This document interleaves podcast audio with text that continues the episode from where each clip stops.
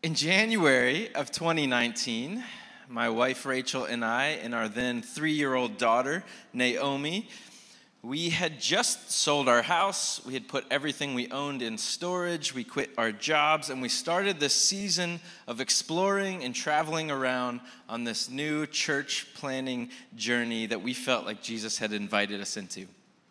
And we ended up in Nottingham, England. Anyone ever been to Nottingham? I know you have. Come on, Dave. It's got the world's England's oldest pub, Ye Olde Trip to Jerusalem. It's great.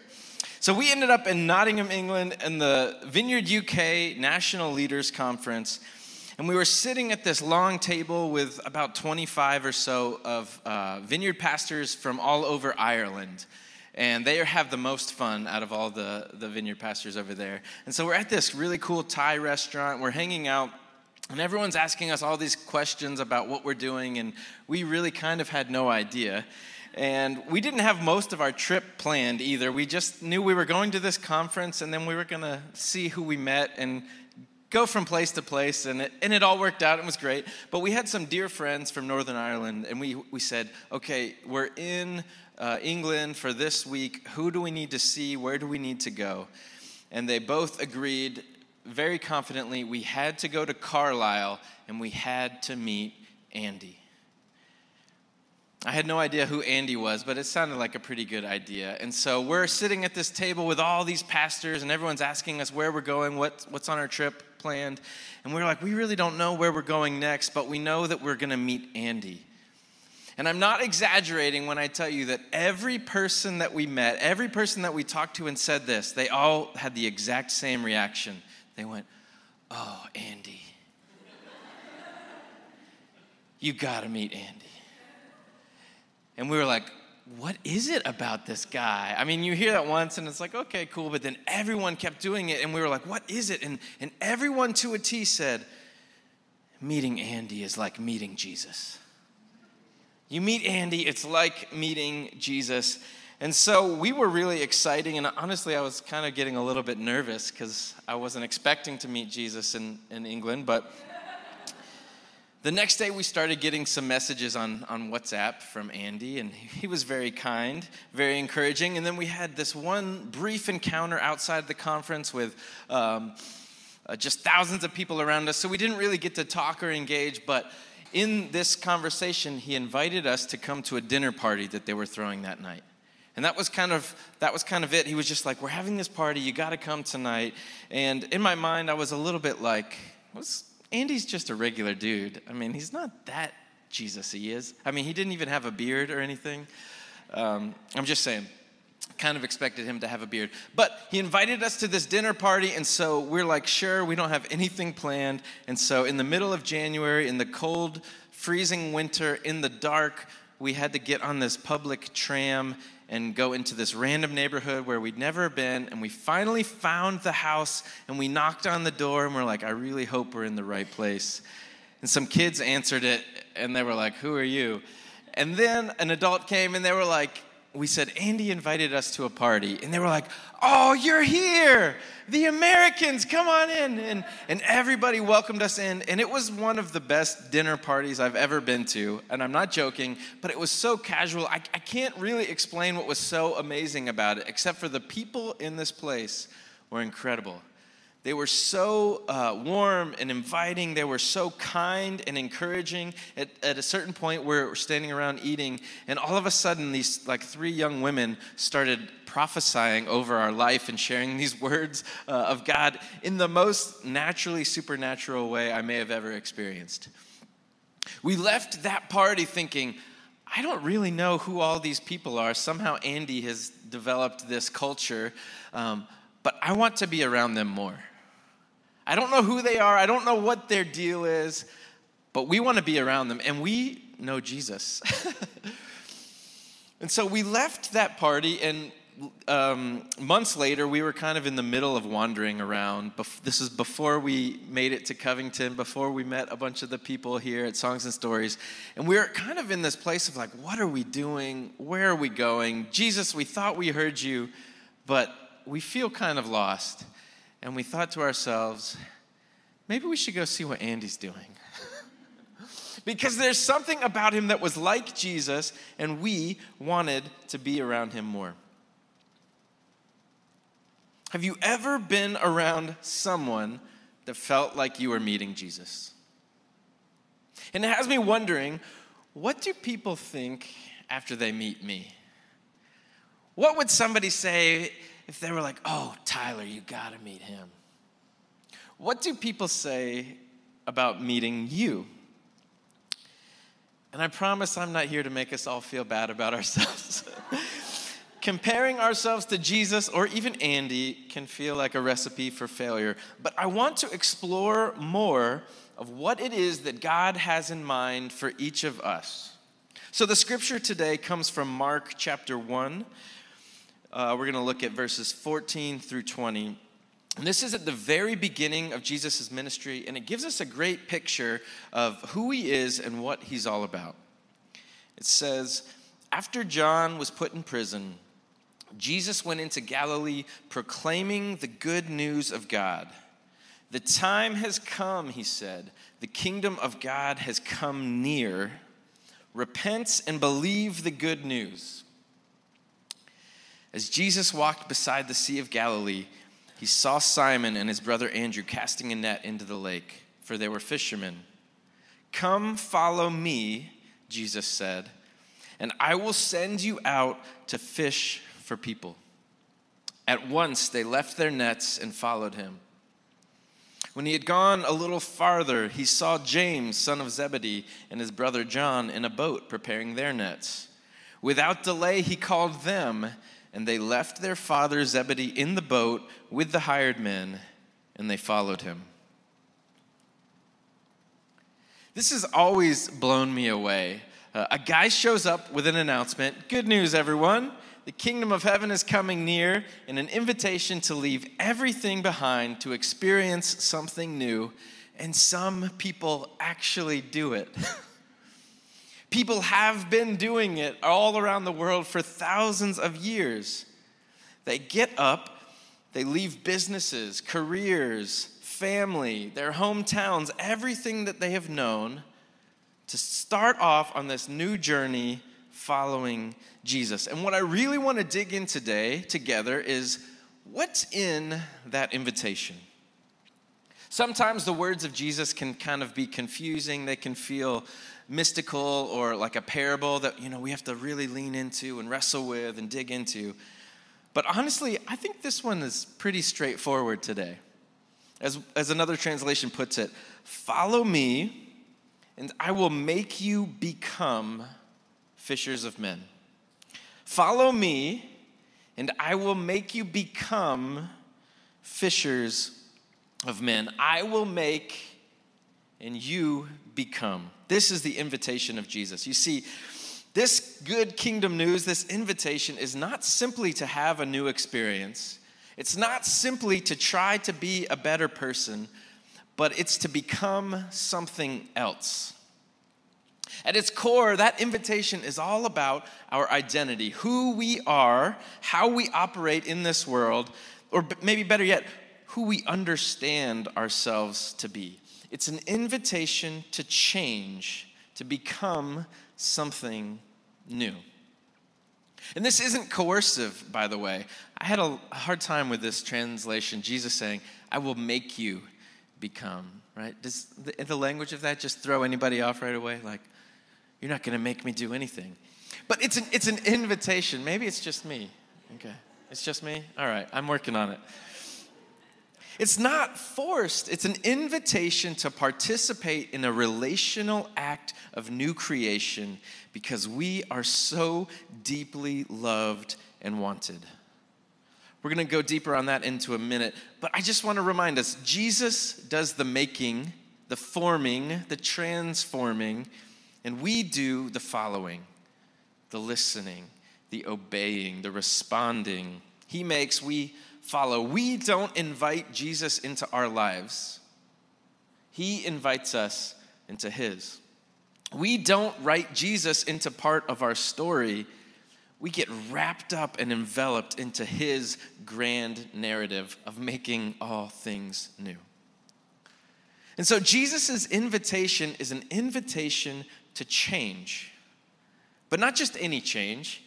What is he actually talking about? Not just be different or try harder or be better or, or do something else, but to become like him. In Romans 8 28, or, or 8 28 through 30, the Apostle Paul, who underwent his own amazing transformation with Jesus, he's gone all in on sharing this awesome news with the whole world, and he writes this. And we know that God causes everything to work together for the good of those who love God and are called according to his purpose for them. For God knew his people in advance, and he chose them to become like his son. He chose them to become like his son, so that his son would be the firstborn among many brothers and sisters. And having chosen them, he called them to come to him. And having called them, he gave them right standing with himself. And having given them right standing, he gave them his glory. This is amazing news, y'all. We've been chosen. And not just to be like an extra uh, awkward part of the fringe of the family, not like that weird cousin that you see at the family reunions, but to become like the son. We have been set right. We have been invited, relationship restored, and filled with the glory of God, just like Jesus. This was the plan all along. This is what you and I were born for, who, who we were created to be, because we have an awesome Father in heaven who loves us.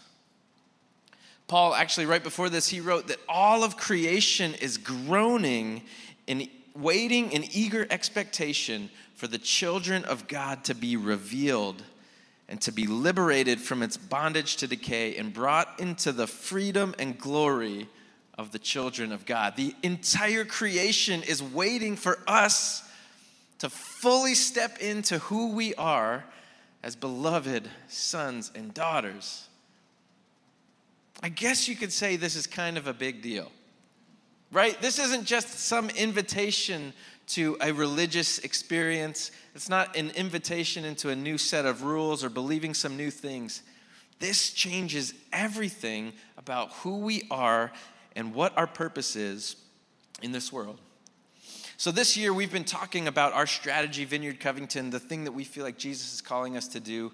Um, is about developing a way of life we can invite the city into. And this way of life is about centering everything in our lives together on the person of Jesus. And it's made up of these kind of three overlapping components be with Jesus, become like Jesus, and do what Jesus did. I think this verse, Mark 1:17, is one of the best scriptures that most succinctly shows all three elements of the way of life in one sentence.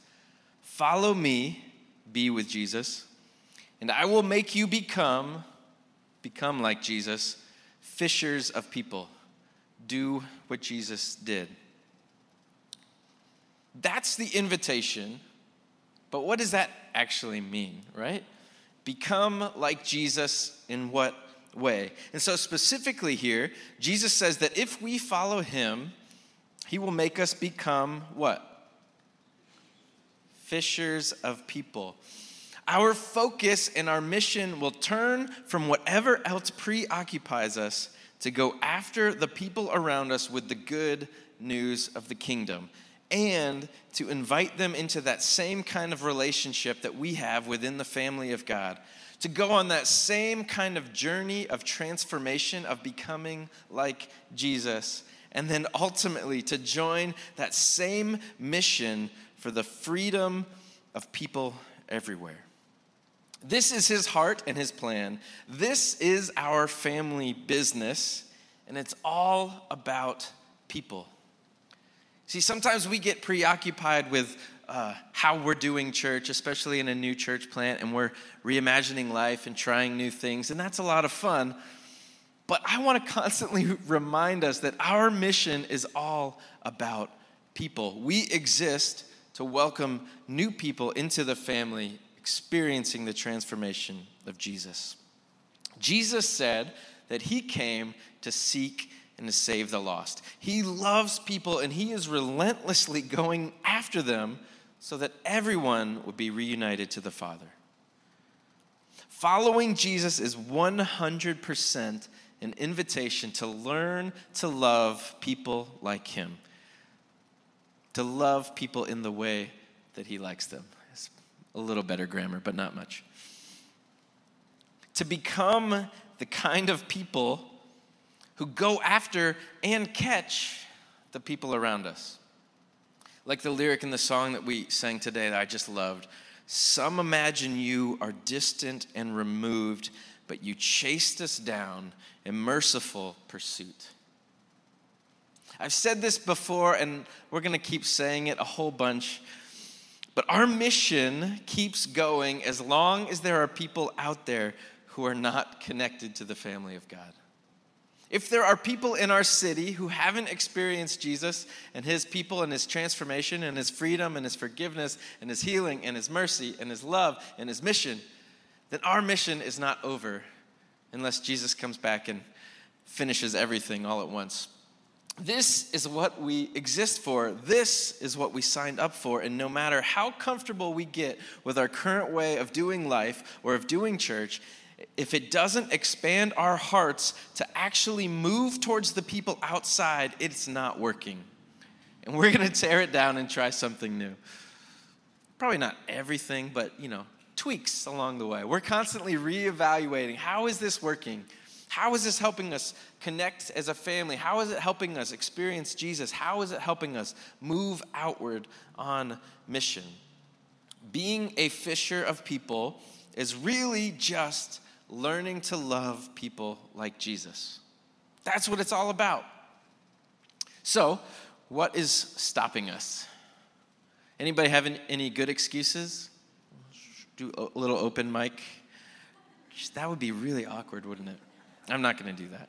I'll just share one of my excuses. How about that? And maybe you can relate. Here's my excuse when, when I read stories like this, when I hear the invitation of Jesus, when I meet people like Andy, I say, Oh, that was great, but that's not me.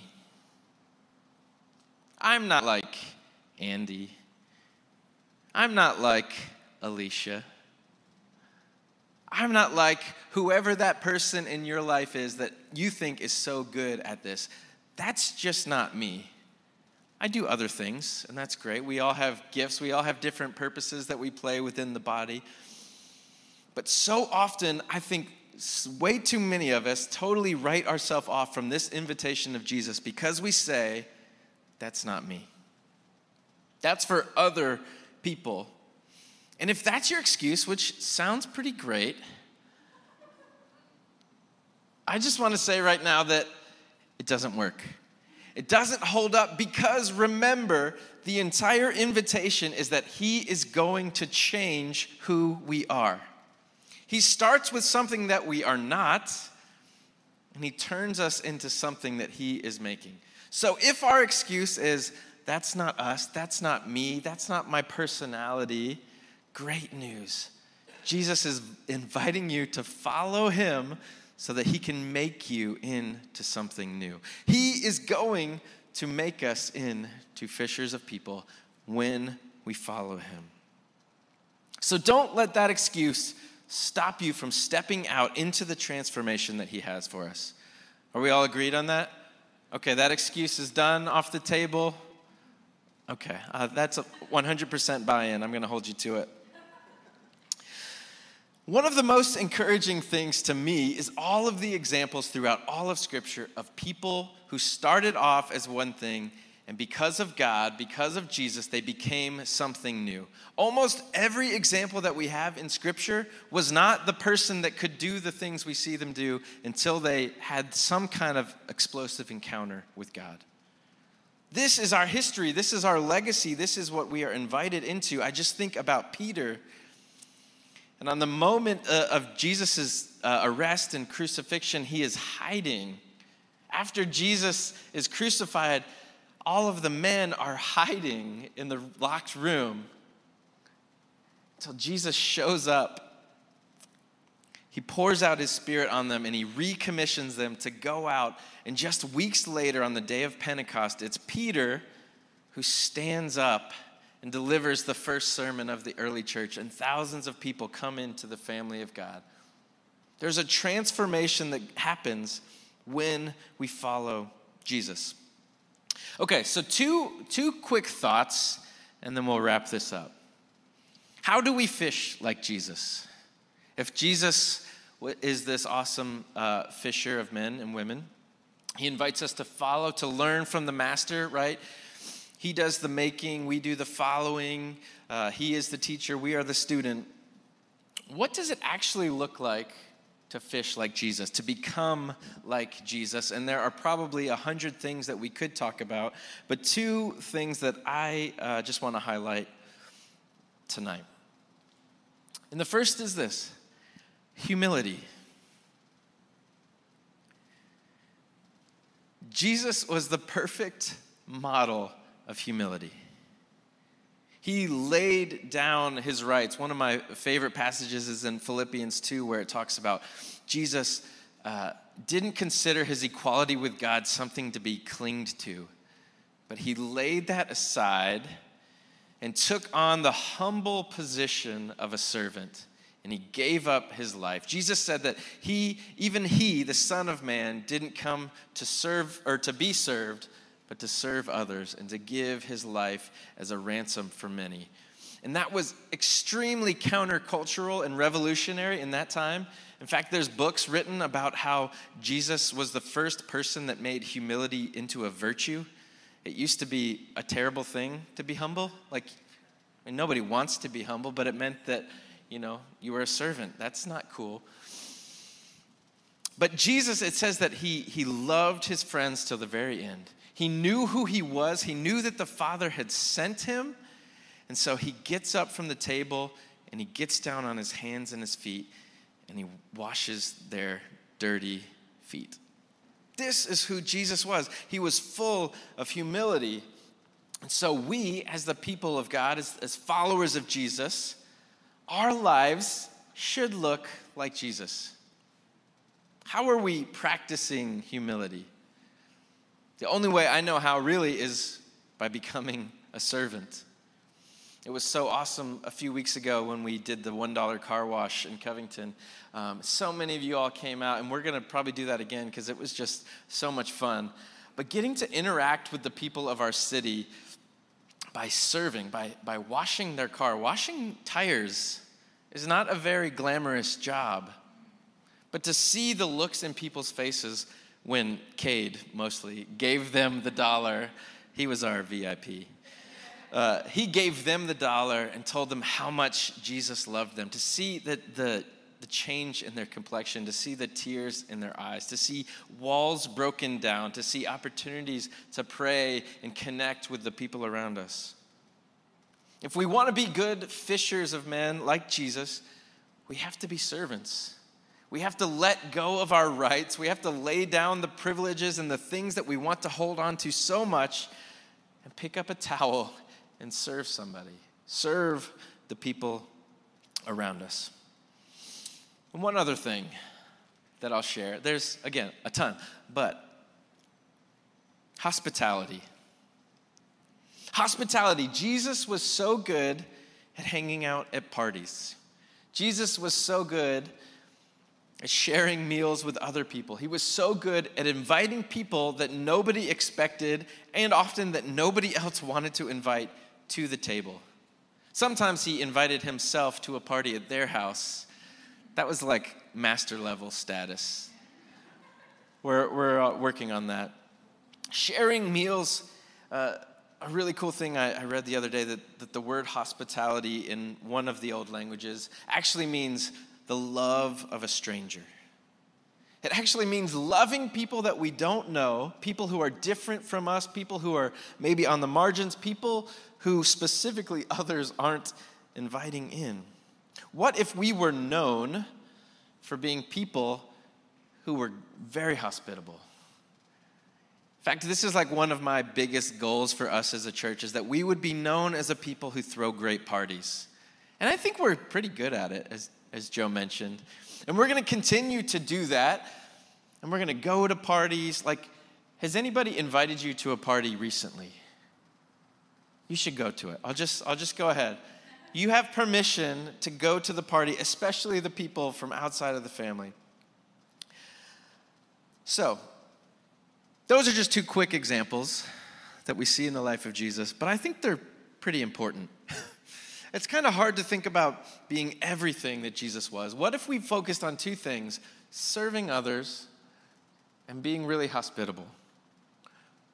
Could we practice simple ways of serving the people around us and inviting them to share meals? So, as we wrap this up, I just want to do a little evaluation. Where are you? Maybe you have never accepted that initial invitation from Jesus to come and follow him. There's an opportunity tonight. We would love to do that with you. We would love to talk more about you, to experience the good news of the kingdom of God, the kingdom of heaven coming near, breaking into our world right in the middle of this one, and experiencing Him in that way. There's so much that He has for you. And remember, it's because He loves you so much. Maybe you've taken up that, ex- that invitation, initial invitation to follow Jesus, but you haven't actually been following him anywhere new. You followed him to a certain point, and we all do this, and we all have certain seasons. We follow Jesus to a certain point, and then we say, I'm pretty comfortable here. That was a good ride we had. Catch you on the flip side. We are, we are so serious about the fact that there is always more that Jesus wants to invite us into. And then the second question is how are you changing? What are you becoming? Change is weird, right? Because it's hard to notice in the moment, but afterwards we look back and we're like, oh, a lot of things have changed. But we are always changing. We are always becoming something.